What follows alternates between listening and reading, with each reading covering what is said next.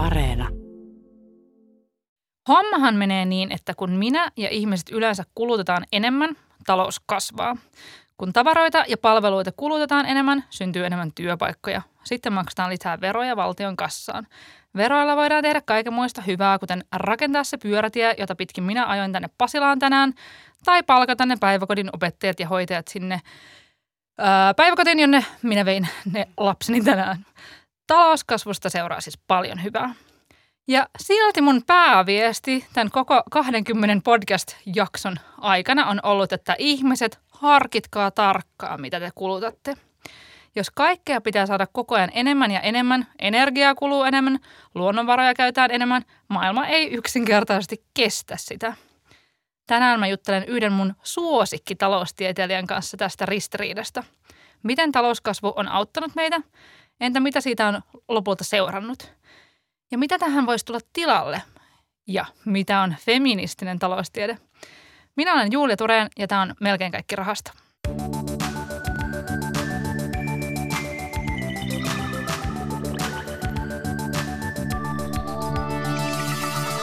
Anni Marttinen, sä olet Suomen sosiaali- ja terveys ryn pääekonomisti.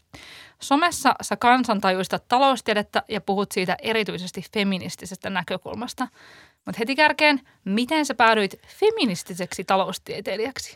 Tämä onkin hyvä, hyvä kysymys, koska vähän sillä omien mieltymysten ja kiinnostusten kohteiden kautta. Että mähän on valmistunut taloustieteilijäksi 2016, mutta mä oon jo ehkä silloin opiskeluaikoina alkanut kritisoimaan aika monia näkökulmia siitä opetuksesta ja mä oon kokenut opiskeluaikana, että ollaan liian painottuneita semmoiseen uusliberaaliin ajatteluun. Mitä se tarkoittaa? Uusliberalismi on semmoista ajattelua talouspolitiikassa, että me usein unohdetaan ehkä tämmöiset, mitä puhutaan pehmeistä arvoista, esimerkiksi tasa-arvo on yksi tämmöinen, tai tota, siinä puhutaan enemmänkin semmoisesta, että kilpailu on hyvästä ja mm. verojen alentaminen, yritysverojen alentaminen on hyvä asia ja ehkä, että ihmisiä motivoi kannustimet, vaikka sekin on niin kuin totta, mutta semmoiset pehmeät arvot, esimerkiksi ihmisten mielenterveys tai jaksaminen jää usein sitten niin kuin toissijaiseksi. Myöskin ajatellaan uusliberalismissa, että ilmastovaikutukset on tämmöisiä ulkoisvaikutuksia. Eli tavallaan ne ei ole sit mukana niissä malleissa, mitä me, mitä me käytetään niissä, mitä meille on opetettu koulussa.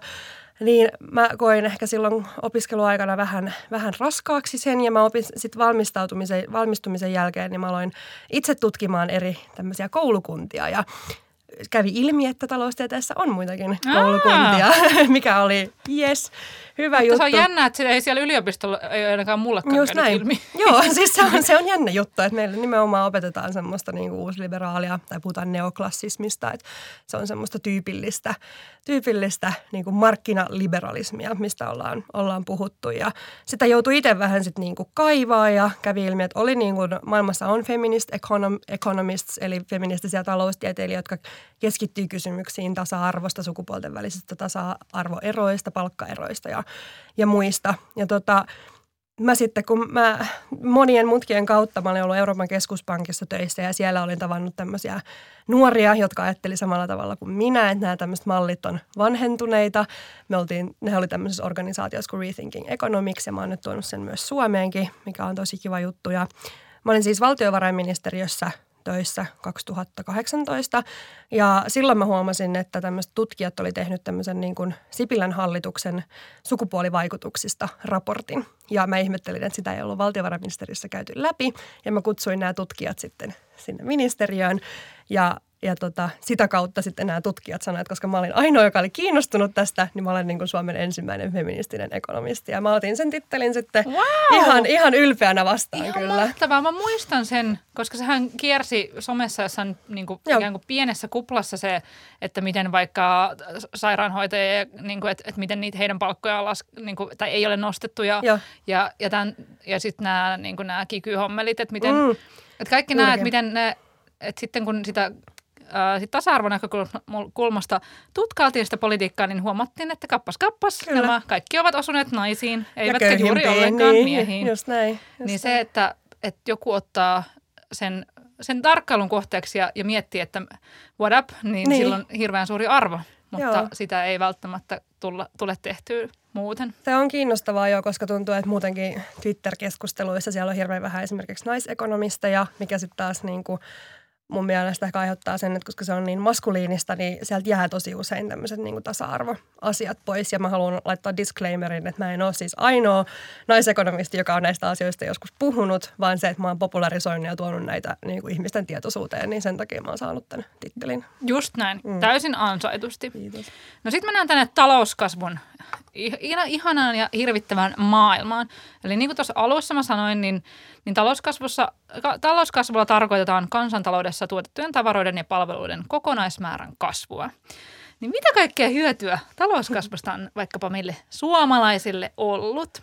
No mun mielestä sanoit tuohon alkuun jo aika hyvin niin kuin toi tämän koko tavallaan kansantalouden kiertokulun ja sen, että miten nämä vaikutukset toimii, toimii toisissaan. Että jos mä ajatellaan, että meillä on yritykset, jotka tavallaan tätä kasvua tuottaa ja meillä on työntekijät, ajatellaan, että ihmiset saa ylipäätänsä töitä, niin tämähän on hyvä asia, koska työpaikka myöskin on se mahdollisuus, milloin me ei syrjäydytä ja me koetaan yhteenkuuluvuutta. Ihmiset saa palkkaa, koska me edetään kapitalismissa edelleenkin tai sosiaalikapitalismissa, että me tarvitaan rahaa eläksemme, niin se on niin kuin ihan peruste sille, että me tarvitaan palkkaa jos me ei olla yrittäjiä. Ja sitä kautta, kun yritykset tekee verotuloja ja me maksetaan veroja, niin saadaan hyvinvointia ja voidaan pitää, ylläpitää tämmöistä pohjoismaista hyvinvointivaltiota. Mutta nyt tällainen niin täysin tauki kysymys, että miksi sen pitää kasvaa? Miksi se vaan voi olla mm. silleen sellaisena kuin se, että niin kuin ikään kuin pysyttäisiin samalla tasolla? No toi on Julia erittäin hyvä kysymys. Sitähän me tässä yritetään miettiä, mutta tota, mun mielestä tämä niin kaikki pohjautuu siihen, että mä, tämä BKT, niin kuin sä sanoit, on tätä talous, rah, rahakasvua, eli niin kuin tuotannon, tuotannon kasvua.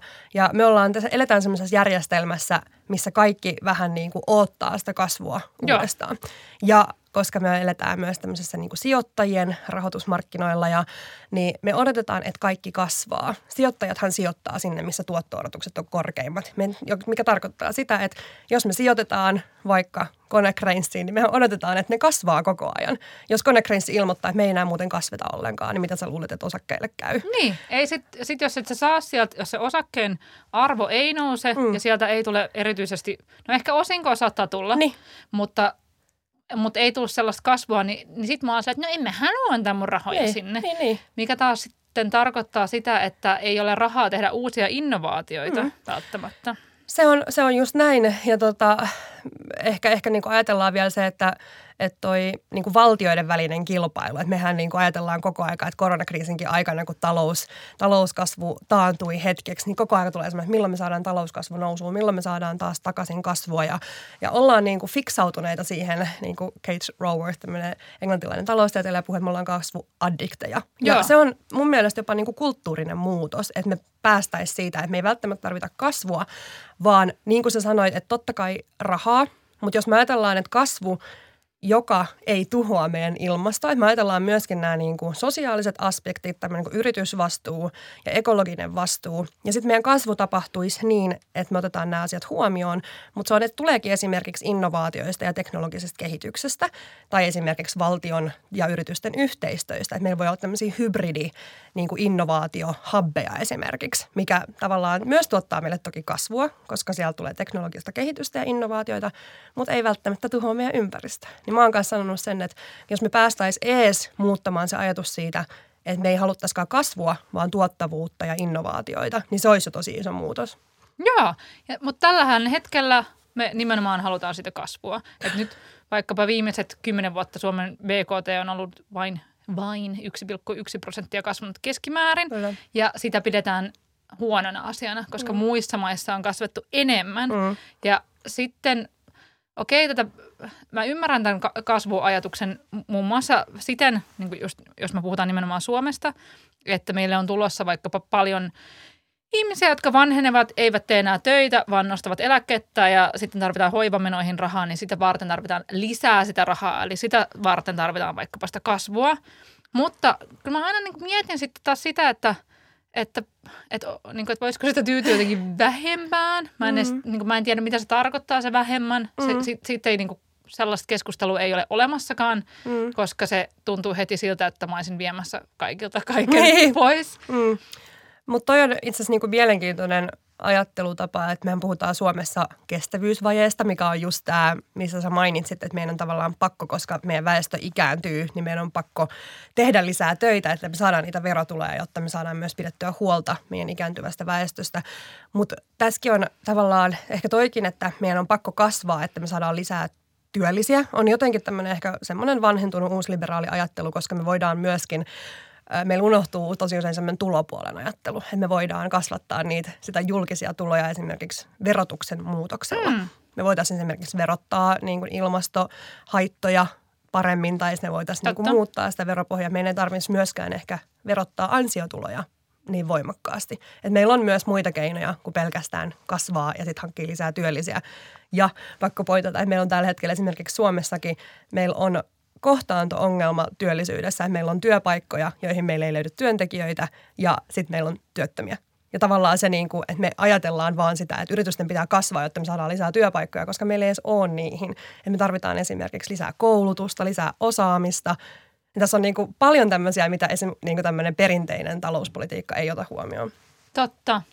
No hei, No, äsken puhuttiin talouskasvun hyödyistä, jotka ovat kieltämättä kiistattomat, koska vaikkapa 50-luvulla Suomi on ollut läntisen Euroopan köyhimpiä maita ja nykyään me ollaan taas maailman rikkaimpien maiden joukossa. Eli, eli talouskasvu on todellakin tuottanut meille valtavasti hyvinvointia ja, ja mukavuuksia. Hmm taloustieteessä mun käsittääkseni hyvinvointi ajatellaan sille, että mitä enemmän sulla on mahdollisuuksia valita, niin sen parempi sun hyvinvointi on. Eli valinnanvapaus ja, ja se, että sulla on mahdollisuus valita vaikka pyykinpesukone ja telkkari ja puhelin sun himaan mm. tai, tai että sulla on vali, vali, mahdollisuus valita vaikka vapaa-aikaa tai että et työpäivät lyhennettiin vaikka 60-luvulla kuudesta työpäivästä viiteen työpäivään, mm. niin, niin se on ollut vaikkapa hyvinvoinnin kasvua. Eli tämän tyyppisten valintojen – kasvu, mutta sitten mä mietin myös sitä, että voiko niitä valintoja, valinnan vaihtoehtoja olla liikaa. Mutta siis mitä, mitä sitten nyt kun on, on tätä talouskasvun kritiikkiä on aika paljon nykyään, hmm. myös ekonomistipiireissä, mikä on, on just niin kuin, niin kuin sä sanoit, on Kate Rath. Joo, Rowan. Niin Mä, mä aina vaan luen sen. Niin, niin, niin hän muun muassa on kritisoinut tätä talouskasvua, niin, niin mitä haittoja siitä tällä hetkellä niin kuin vaikka Suomessa tai sitten maapallolla ylipäänsä on? No niin kuin sä sanoit tuossa, niin äh, me, me pystytään tavallaan äh, talouskasvuhan on tuonut meille sen mahdollisuuden, että me ollaan pysty, voitu rakentaa meidän hyvinvointi, hyvinvointiyhteiskunta. Ja me ollaan esimerkiksi, jos puhutaan niin kuin globaalista etelästä talouskasvu, koska he on, ne on niin kuin eri tasossa kuin me tai eri mm. vaiheessa, niin keskiluokkaista ja toki niin kuin parantaa terveyttä ja oppiminen ja koulutus ja kaikki niin kuin parantaa hyvinvointia yhteiskunnassa. Mutta esimerkiksi vali, ja valinnat, tästäkin mulla on pakko poittaa tämä, että Sixtenin äh, kolumnissa Hesarissa, niin just oli tämmöinen juttu, että itse asiassa valin, valinnat on parhaimpia Pohjoismaissa. Että tavallaan tämmöinen hyvinvointiyhteiskunta, niin kuin me, niin on itse asiassa mahdollistanut paljon niin kuin parempia valintoja. Totta. Mutta tota, siis puhutaan, puhutaan siitä, että jos me ajatellaan talous kasvu addiktoituneisuudesta, niin meidän on pakko puhua myös siitä, että minkälainen järjestelmä meillä on. Et esimerkiksi Yhdysvallathan on hyvä merkki siitä, missä on niin markkinaliberalismi ja tämmöinen kovat uusliberaalit arvot. Et ajatellaan, että yksilön täytyy pärjätä ja siellä on hirveän heikko tavallaan sosiaaliturva ja tavallaan ajatellaan, että rikastumalla sä voit parantua ja, ja niin kuin saada, saada hyvän elämän ja yrittäjyys on hirveän, hirveän niin kuin ihmiskeskiössä. Niin jos me ajatellaan pelkästään näin, niin meillähän jää tavallaan kokonaan yhteiskunnasta ihmisiä ulkopuolelle. Meillä syrjäytyy, meidän hirveästi kauhean puhua niin kuin tämmöisestä niin kuin rahatermeissä, mutta sekin on potentiaalia. Sekin hän on tietenkin niin kuin talouskasvulle niin kuin potentiaalia, jos meillä on ihmisiä työelämässä eikä ole syrjäytyneitä. Ja se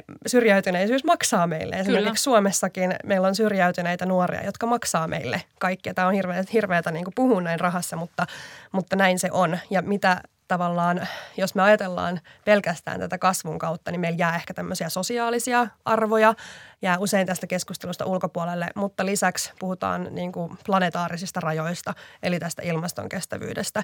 Ja se, jos me käytetään näitä tavallaan ennustemalleja ja esimerkiksi VMSsäkin, jos me puhutaan siitä, että minkälainen tehdä raportteja Suomen tulevaisuuden näkymistä ja puhutaan vain kestävyysvajeesta, vain työllisyydestä, kaikki tärkeitä asioita, mutta sinne on pakko ottaa myös se ilmastoaspekti Niinpä. mukaan. Että ei se voida... ihmetyttää se, että miten se... Niin mua aina ihmetyttää, jos joku asia, että, että sitä ei lue, sitä ilmastoa joo. jossain. Mä oon silleen, niin että, että täällä on virtaheppo täällä olohuoneessa ja te olette vaan Kyllä. jatkatte tyytyväisenä Joo. teidän elämäänne. Ja tässäkin on niin kuin, me puhuttiin siitä meidän feministisen talouden podcastin kolmannes jaksossa tästä, että, että miten esimerkiksi niin kuin, äh, tavallaan ajattelu siitä, että meillä on tietyt mallit, joita VMssä esimerkiksi te- Valtiovarainministeri. valtiovarainministeriössä, joita niin kuin näitä, jotka perustuu, ennusteet, jotka perustuu näihin tiettyihin artikkeleihin ja tieteellisiin artikkeleihin, niin sekin on tavallaan valinta, mitä nämä niin kuin tutkijat ja asiantuntijat siellä tekee, että minkälaisen suodattimen kautta he katsovat näitä tutkimuksia ja että ajatellaanko siellä henkilökohtaisesti, että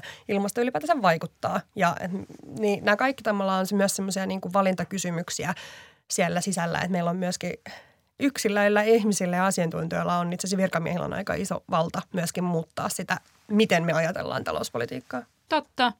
Ja sitten se on kuitenkin sillä tavalla, että, että kun Pohjoismaathan rankataan vuodesta toiseen maailman onnellisimmiksi kansoiksi, mm. niin monet ekonomistit on myös allekirjoittaneet tänne, että se johtuu siitä, että on että A, korkea elintaso, eli, eli on, on, niin kuin, on ollut tätä talouskasvua, mutta B, myös pienet elintasoerot. Mm-hmm. Eli se, että ihmisten palkat ei ole silleen, että, että täällä ei ole, että on totta kai on paljon eroja siitä, mm. että paljonko ihmiset tienaa, mutta ne ei ole sellaisia niin kuin aivan niin kuin, Härvottomia, Niin, niin. semmoisia, mitä vaikka Amerikassa voi olla. Ja sitten kun se ajatus siellä Amerikassa vaikka voi olla se, että, että, että verotus on ikään kuin rangaistus työstä. Niin, niin, että se ajatusmalli niin. menee sil, sil, siihen suuntaan, että minua rangaistaan työnteosta, eikä Joo. ajatella sillä, että ei vaan minä täällä annan Niin. yhteisen pottiin, jotta kaikilla näin. muillakin menisi kivasti, että en ole yksin ansait- ansainnut kaikkea Kyllä. hyvää, mitä minä olen saanut. Just näin. Ja toi on ehkä myös se niin kuin ajattelumalli, että musta oli tosi hienoa, kun nämä Voltin miehet myi, myi Voltin ja päätyi maksamaan 600 miljoonaa euroa veroina Suomeen. Ja sitten heitä ha- haastateltiin, että no miltä tämä tuntuu. Ja ne sanoi, että no on kyllä siistiä maksaa yhteiskunnalle takaisin. Niin. niin en mä kuvittelisin, että jossain muussa markkinaliberaalissa sanotta, maa, maassa, esimerkiksi Yhdysvalloissa sanottaisiin, että tosi kiva maksaa veroja. Että Tämä tuntuu tosi hyvältä. Nimenomaan, mm. että et on, on sellaista jonkinlaista yhtenäisvastuuta, mm. että et halutaan pitää myös muista huolta ja sekin Kyllä. on arvo. Kyllä, on todellakin. Ja nämä on siis kaikki tavallaan, puhutaan just siitä, miten, miten vaikka julkisessa budjetoinnissa, miten tehdään investointeja tai muita, niin ne on kaikki tavallaan arvokysymyksiä, että halutaanko me investoida vaikka teknologiaan tai johonkin vihreiseen siirtymään tai teihin, millä, millä säkin tulit pyörällä tänne tota, Pasilaan, mutta tota, mutta me voidaan myös miettiä esimerkiksi niin kuin opettajien palkkoja investointina tai, tai niin kuin mielenterveysresursseja. Ja, Mutta se puhe vaan on sellaista, että ne ovat menoja. Kyllä. On menoeriä, mikä Kyllä. aina uudestaan uudestaan ihmetyttää mua, että, kyllä, että tulee sellainen olo, että, että ihmisten aivoissa on naksahtanut jotain omituiseen muotoon, että ei niin kuin, että, että, että ikään kuin, että onko tässä ihminen tärkein, vaikka Mm. on, onko niin onko se- lapset keskiössä tai ihmiset keskiössä vai, vai joku niin kuin numerot jossain tilillä. Tämä on siis just tämä, ja tämä on ehkä myös niin kuin isoimpia asioita, mitä mä mietin silloin, kun mä opiskelin. Että tavallaan, että me mietitään, ö, tehdään niin kuin näitä talouskasvumalleja, niin meillä on siellä tavallaan niin kuin julkiset investoinnit, mutta on myös niin kuin kulut ja sitten on kuluttaminen ja kaikki muut niin kuin komponentit, jotka vaikuttaa siihen talouskasvuun. Niin se, että miten me, mitkä me lasketaan kansantalouden tilinpidossa investoinniksi, niin se on jotenkin ihan, ihan jäätävää. Meillä on hirveän vaikea jotenkin, vaikka meillä on THL ja ST, sosiaali- ja terveysministeri, jotka on tehnyt laskelmia siitä, että kuinka paljon me voidaan säästää, jos me saadaan yksi syrjäytynyt nuori työelämään. Niin silti me jotenkin ei saada sitä tavallaan näitä politiikkaa tehtyä yhtä helposti kuin se, että me investoidaan johonkin Niin, tiehen. tiehen. niin nimenomaan mm. tällaiseen ko- koviin asioihin. Kovin, joo. No sitten taas talouskasvussa on, on vääjäämättä tulee aina vastaan tämä kysymys niin sanotusta irtikytkennästä. Eli siitä, että tällähän hetkellä käytännössä enimmäkseen se talouskasvu edelleen perustuu siihen, että jos halutaan lisää jotain asiaa, niin kulutaan lisää energiaa, louhitaan lisää mm. jostain ka- kalliosta jotain malmia, tehdään kaikkea, niin kuin, käytetään, käytetään luonnonvaroja lisää, kaadetaan lisää metsiä ja Just tehdään lisää sellua ja niin kuin, kaikkea pitää olla lisää Mm. että voiko, sitä, voiko se raha liikkua ja voiko se talo, raha, rahan määrä kasvaa ja voiko niitä investointeja tehdä ilman, että se revitään suoraan sieltä luonnosta tai tuutetaan suoraan sinne ilmakehään. Et voiko, eli, eli voiko niinku tätä luonnon riistoa kytkeä irti tästä talouskasvusta? Öö, no se on se ei ole ehkä kysymys, että voiko, vaan että se niin pitää tehdä, Mm, period. totta. Ja, ja tota, hoitakaa te sitten se, että miten mä oon vaan ekonomisti, joka kertoo ideoita, ei vaan tota, jos me puhutaan, niin tämähän on niin yrityksille ihan hirveä mahdollisuus innovoida. Et jos me puhutaan vaikka Suomessa siitä, että, että ei kaadettaisi enää metsää, että me koitettaisiin tai tavallaan, että koitettaisiin saada jalostaa tavallaan uudelleenkäyttöä. Tämähän niin kuin, eikö kiertotalous ole tätä, että me koitetaan niin kuin hyödyntää niin sitä materiaalia, mitä meillä on, on jo. Ja monet yritykset ja startupithan tekee innovo, in, innovaatioita kaikesta tämmöisestä uudelleenkäytöstä. Joku lahtelainen olut firma tekee jostain hanhen paskasta, anteeksi. Saa olutta. täällä, mä oon sanonut tuottajat luvan, saa puhua Yes, mahtavaa. Että, niin kuin, että sä voit tehdä ihan mistä vaan ilman, että, että tavallaan täytyy. Mutta sitten jos ajatellaan, että on vaikka, puhutaan tämmöisistä niin raaka-ainemarkkinoista, jotkahan on todella isoja niin kuin investointikohteita, ei investointi, vaan niin kuin sijoituskohteita maailmanlaajuisesti ja rahoitusmarkkinoillahan pyörii se pätäkkä. Niin tästä tavallaan, tässähän puhutaan myös, että jostain öljy- ja raaka-ainemarkkinoilla, raaka, aina markkinoilla voi tulla kuplia tavallaan, että on esimerkiksi jos öljy, öljyä, jos me ruvetaan siirtää esimerkiksi sähköautojen määrä kasvaa ja me siirrytäänkin pois niin kuin bensa-autoista, niin sitten mitä tapahtuu sitten kaikille sijoituksille, jotka on öljyssä kiinni. Ja, ja tässä on niin kuin mahdollisuuksia tämmöisiin rahoitusmarkkina niin kriiseihin, että tähän pitää tapahtua tavallaan niin kuin hiljaa tämä siirtymä ja sillä että myöskin keskuspankkien täytyy pitää huolta näistä kaikista riskeistä. Mutta nämäkin on mun mielestä vielä vähän niin kuin liian vähän puhutaan näistä. Että kyllähän niin kuin esimerkiksi meidän Euroopan järjestelmäriskikomitea on tehnyt näistä asioista laskelmia ja tavallaan tehnyt riskianalyysejä, mutta silti ehkä koska täällä on myös riskejä, että me siirryttäisiin ihan kokonaan pois, niin se pitää tehdä harkitusti ja hiljaa tavallaan, että jos me tehdään sellainen iso muutos esimerkiksi niin kuin kokonaan pois näistä niin kuin fossiilisista raaka-aineista. Nimenomaan. Ja sä oot puhunut paljon äh, tällaisesta sosiaalisesti reilusta siirtymästä, joka liittyy tähän, tähän myös, että, että tehdään asioita hitaasti, harkitusti ja mm. miettien niitä, niitä seurauksia. Mitä se voisi vois tarkoittaa vaikkapa Suomessa tämmöinen sosiaalisesti reilu siirtymä, eli, eli vaikkapa siirtymä ää, fossiilisista polttoaineista vihreisiin energioihin tai, tai ylipäänsä ilmastoystävällisempään elämään? No se on niin kuin ehdottomasti semmoista siirtymää, että me pidetään huoli ihmisistä ja ajatellaan sitä niin kuin meidän työntekijöiden ja ihmisten näkökulmasta, että toki niin kuin yrityksillä on aina mahdollisuus uudistautua ja uudistaa niiden prosesseja ja tuotantoketjuja, mutta jos me esimerkiksi tehdään, automatisoidaan enemmän ja tehostetaan tuotantoa, niin se voi aina vaikuttaa siihen, että sit osa ihmisistä jää työttömäksi. Mm. Ja tämä on esimerkiksi niin kuin tuotannossa ja tehdasaloilla niin kuin ihan validi pelko. Kyllä, paperitehtaat suljetaan, Kyllä. Ä, niin kuin, koneet tekee yhä enemmän ja enemmän. Ja... Kyllä, ja sitten puhutaan vaikka jostain turvealasta, mikä on Suomessa niin kuin isoin, isoin tota, päästöjen aiheuttaja. Ja sitten, että jos me puhutaan, että vaikka turve lopetettaisiin kokonaan, niin sitten mitä, mitä se tekee työntekijöille? Niinpä, ja niille ihmisille, jotka ovat vaikka aikanaan investoineet isoja Kyllä. rahoja sinne Niin. tu- turve, la, mä en tiedä mitä kaikkea, no turvepeltoihin in- investoineet rahaa mm. ja sitten sanotaankin, että Pox, sun Just näin. elinkeino lähti nyt pois, deal with Joo. it, niin, niin se, Niin. että, että miten se tehdään silleen, että se olisikin reilu eikä vaan silleen, että, että ihminen mm. katkeroituisi. Just näin. Ja tästä on niinku paljon, paljon tota esimerkiksi niinku työmarkkinajärjestöt puhunut siitä yritys, yritysvastuusta, että pitää pitää huolta työntekijöiden kouluttautumisesta, kouluttamisesta, osaamisesta, että se siirtymä on, on helppo.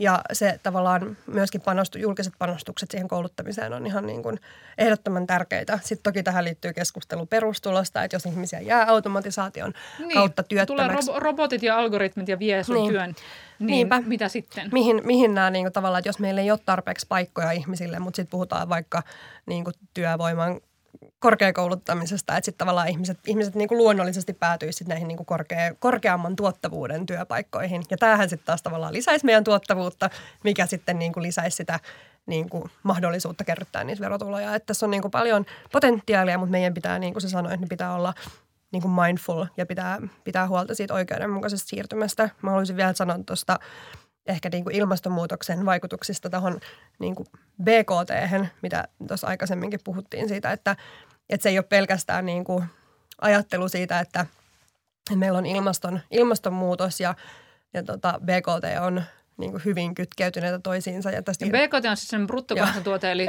mikä tarkoittaa sitä, että, että mitä tavaroita ja palveluita vuoden aikana vaikkapa Suomen Joo. valtion sisällä tuotetaan. Joo, Joo. tämä on mahtavaa, että sä muistat, muistat avata näitä. Tyhmä ekonomisti ei muista. Tota, äh, Mutta se, että koko niin kuin ilmastonmuutos vaikuttaa siihen meidän kasvuun jo sillä, että meillä voi tulla, niin kuin, tai tulee ilmastopakolaisuutta, meidän toimintaketjut äh, rikkoutuu. Ja me ollaan huomattu koronakriisin aikana, että me ei saada tiettyjä ei tuotteita. Ei komponenttia. Ei tullut, ei, ei, tullut. ei, tullut, ei tullut minulle laituria, se oli jäänyt Suetsin kanavalle. Siis tällaisia Just is, näin. isoja asioita. Just näin. Ei, ei saada joulukauppaan PlayStationit, koska, Mm-mm. koska ei ole tarpeeksi jotain Just näin. siruja. Just näin. Ja työntekijöitä niin kuin on Niin, vaikeampi muuttaa. niin. Ja, ja että kyllä nämä niin kuin kustannukset, kustannukset nousee, mutta tavallaan se ajattelu siitä, että, että jos me ei enää, ei enää puhuta siitä, että mitä meidän kanssa tehdään, vaan nyt meidän pitää jo sopeutua siihen. Että me ollaan niin kuin menty jo sen niin kuin varautumisen yli, että me ollaan jo siellä, missä meidän pitää, meidän pitää niin kuin sopeutua näihin kaikkiin asioihin, mitä ilmastokriisi meille aiheuttaa. Kyllä. Tota, vielä tästä feministisestä taloustieteestä, niin miten tämä liittyy ilmastokriisiin? Öö, mä, tota, mä, mä puhun ehkä enemmän sellainen niin kuin feministisestä näkökulmasta niin kuin kaikesta niin kuin talousjärjestelmästä. Et ylipäätänsä feministinen taloustiede niin keskittyy hyvin paljon perinteisesti sukupuolten välisiin, niin kuin tasa, tavallaan sukupuolten välisiin epätasa-arvo, epätasa-arvoasioihin. Ja tota, mutta se, sitä kautta niin kuin puhutaan tasa-arvoasioista, puhutaan hyvinvoinnista ja keskitytään niin kuin talouspolitiikka tähän. Ja jos me koitetaan muuttaa tätä talouspolitiikkaa, sitä järjestelmää, missä me ollaan, niin feministisen talouden niin kuin ajattelun kautta ajatellaan niin, että talouspolitiikka pitää olla, olla siellä niin kuin systeemin sisällä, jossa me varmistetaan kaikille mini, sosiaaliset minimivaatimukset hyvään elämään, eli koulutus, ruoka, vesi, terveydenhuolto ja myöskin niin kuin tasa-arvo, sosiaalinen ja poliittinen ja taloudellinen tasa-arvo, mutta se tehdään siinä niin kuin planetaarisissa rajoissa. Et mehän ollaan Suomessakin niin kuin monien mittareiden, niin kuin ympäristömittareiden perusteella, niin ollaan, tai niiden, niiden kautta ollaan menty jo yli Kyllä. ollaan niiden planetaaristen rajojen. Et nyt meidän pitää vaan tavallaan pienentää sitä. Niin tämmöinen feministinen ajattelu ottaa nämä asiat nimenomaan huomioon, mitkä ehkä tämmöisessä perinteisessä uusliberaalissa ajattelussa, mitä näitä ei ehkä huomioida. Joo. Ja jo- jos miettii vaikkapa just tätä vaikka köyhää etelää, Mm. niin asiahan on niin, että, että tällä hetkellä, jos ajatellaan vaikka keskivertoa Afrikan mantereen asukasta, Mm. niin hän kuluttaa sen yhden maapallon verran. Eli kun Kyllä. Suomessa on se 3,8 maapalloa, niin Joo. siellä on se vain Mm. yksi. En tietenkään toivo, että kaikki olisivat samanlaisessa köyhyydessä kuin, kuin siellä vaikka jossain Etelä-Saharan valtioissa Mm. ollaan, mutta se, että, että on kuvaavaa. Joo. Et tästä päästään aasinsillalla siihen, että mä kysyin ihmisiltä ikään kuin tällaisen sosiaalisen oikeudenmukaisuuden nimissä, että jos kaikki muutkin lopettaisivat tai luopuisivat jostain asiasta X, Y, Z, niin mistä itsellesi tärkeästä asiasta olisit valmis luopumaan ää, ilmastokriisin vuoksi? Kuunnellaan pari kommenttia. Eli mistä luopuisin ilmaston vuoksi? Luopuisin ihan mistä tahansa, kun vaan tuli säkkiä nyt niitä rajoituksia. Luopuisin ihan mistä tahansa. Nyt vaan äkkiä niitä rajoituksia. Juomapuhdas vesi vessan pöntössä. Mä olisin valmis luopumaan lentomatkustamisesta. Se olisi ihan hirveetä, mutta paljon helpompaa, jos ei tarvitsisi nähdä muidenkaan balikuvia. Asia, josta voisin yhteisen edun nimissä kuvitella luopuvani, on auto. Mä oon vannoutunut autoilija ja rakastan ajamista, mutta sen jälkeen kun sain lapsen, niin on, on todennut, että siis jos täällä maakunnassa pärjäisi ilman omaa autoa, eli suomeksi julkiset toimis hyvin, niin kyllä mä mun lapsen tulevaisuuden takia voisin luopua yksityisautoilusta kokonaan. Sieltä tuli aika monipuolisesti asioita, mistä ihmiset olisi valmiita luopumaan ja selkeästi sellaisia, että ei vaan sille, että, mm. ää, että kaupunkilainen olisi valmis luopumaan traktorista tyyppisesti, vaan ihan aidosti se- sellaisia, että, että musta tuntuu, että on paljon ihmisiä, jotka olisi, olisi valmiita Joo. isoihinkin muutoksiin, jos, jos ne koskisi nimenomaan ää, niin kuin reilusti kaikkia. Että, että se, joskus semmoinen piipertäminen tuntuu raskaalta, kun jos vaan niin kuin itse yksikseen jossain piipertelee, eikä sillä, Joo. että, että, niin kuin, että kaikki osallistuvat. Ja me ollaan, me ollaan kaikki sosiaalisia eläimiä. Että minkä takia meillä tämä niinku kulutusyhteiskunta onkin näin vahvasti, koska se menee meidän tunteisiin. Siis mehän, jos me ajatellaan jotain kuluttamista, vaikka vaatteita tai meikkejä tai just tätä niinku tämmöistä ehkä sosiaalista matkustamista, laitetaan ne Instagramiin. Koko sosiaalinen mediahan on sitä, että mä kerron, mitä mä kulutan, mitä mulla on, Kyllä. millainen mä olen. Se koko identiteetti voi perustua siihen, niin sehän on tosi iso muutos. Että kyllä mulki kuuntelin tuosta, että mä voisin lopettaa matkustamisen. Mä ostaisin niin kuin vaan niitä vaatteita, mitä mä tarviin. Että kyllähän mullekin niin kuin koko identiteetti perustuu siihen, miten mä vaikka pukeudun. Sama, niinpä. Niin. Nimenomaan, nimenomaan. No hei, mä haluan nyt jotenkin lopettaa tätä sille niin kuin myönteiseen suuntaan. Tässä on aika paljon kaikenlaista uhkakuvaa. Mutta toisaalta kyllähän sä Anni puhut näistä asioista myös aika positiivisesti. Niin miten sä näet tämän tulevaisuuden? Mä, mä, mulla on kyllä, tota, vaikka puhutaan näistä niin kuin uhkakuvista ja siitä on puhutaan paljon, että meidän pitää tehdä nopeasti ja meillä on hirveä kiire, niin se, mitä, mitä enemmän me puhutaan näistä, mitä suurempaan keskiöön nämä aiheet tulee ja huomaa jostain, että media saa, mediassa saa enemmän tilaa, kaikki ympäristöasiat, niin se on kaikki niin kuin pientä liikettä siihen suuntaan. Mun mielestä esimerkiksi elokapina on tosi hyvä merkki siitä, että nuoret on aktivoituneet ja, ja pistää näitä vaatimuksia eteenpäin. Ja esimerkiksi EU-ssa ja, ja tota, muuallakin tämmöisissä isoissa instituutioissa niin ollaan keskittyneitä ilmasto, ilmastokriisin torjumiseen ja, ja esimerkiksi joku vihreä taksonomia ja hiilitullit ja kaikki niin kuin on keskiössä muovimaksut, niin tämmöisissä isoissa poliittisissa päätöksissä niin ollaan sitoutuneita siihen. Nyt oli tämä Glasgown ilmastokokous, missä myöskin, myöskin keskusteltiin näistä ilmastoasioista asioista. Että kyllä mä, mulla on toivoa ja uskoa siihen. Ja myöskin se, että tavallaan näistä mun, mun ränteistä ollaan kiinnostuneita, että media on mm. kiinnostunut ja ihmiset on kiinnostuneita siitä, että miten isossa systeemissä ja järjestelmässä pystytään näitä muutoksia tekemään. Että kyllähän niin kuin ehdottomasti, niin kuin säkin olet Julia sanonut, niin ei voida pitää huolta siitä, että yksilöt tekee tämän niin kuin koko muutoksen, vaan se täytyy tulla poliittiselta, poliittiselta ja myöskin niin kuin yritysten taholta. Ja se tulee onnistumaan, jos, jos saadaan tämmöinen ison – Kyllä. massan tuki siihen. Ja se on siis nimenomaan sitä, että me tarvitaan, tarvitaan isoa järjestelmän muutosta myöskin niin, että me päästään siitä kasvuaddiktiosta pois. Niin se tarkoittaa oikeasti, että me tarvitaan kollektiivisesti päätös siitä, että me ei enää analysoida ja, ja tavallaan ränkätä valtioita ja yrityksiä sen perusteella, että paljon ne tuottaa määrässä, vaan sitä laatua, niin kuin niitä ideoita, teknologiaa ja sitä sosiaalista vastuuta. Eli vihdoin myös taloustieteeseen laatu korvaa määrän. Ei se koko, vaan se kyky. Tota, hei, sano Anni joku kulutusoivallus. Mulla ihan viime aikoina niin tuli tämmöinen, äh, kannattaa kokeilla vaatelainaamoja. Mä oon siis, koska tuossa mainitsinkin, niin mä, mä tykkään hirveästi muodista ja vaatteista ja se on osa mun identiteettiä ja semmoista itseilmaisua, niin vaatelainaamat on ihan mainio keino. Mun ei tarvi ostaa, vaan mä voin kokeilla vaatteita. Ihanaa. Hei, kiitos Anni Marttinen. Kiitos Julia.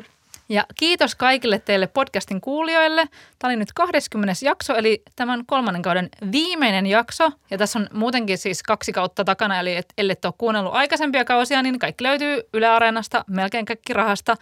Ja jos tulee jotain palautetta mieleen, niin voi tulla mun Instagramin direct messageen kertomaan, äh, voi joko kehua vuolaasti tai sitten kritisoida karvaasti kaikki palaute otetaan vastaan.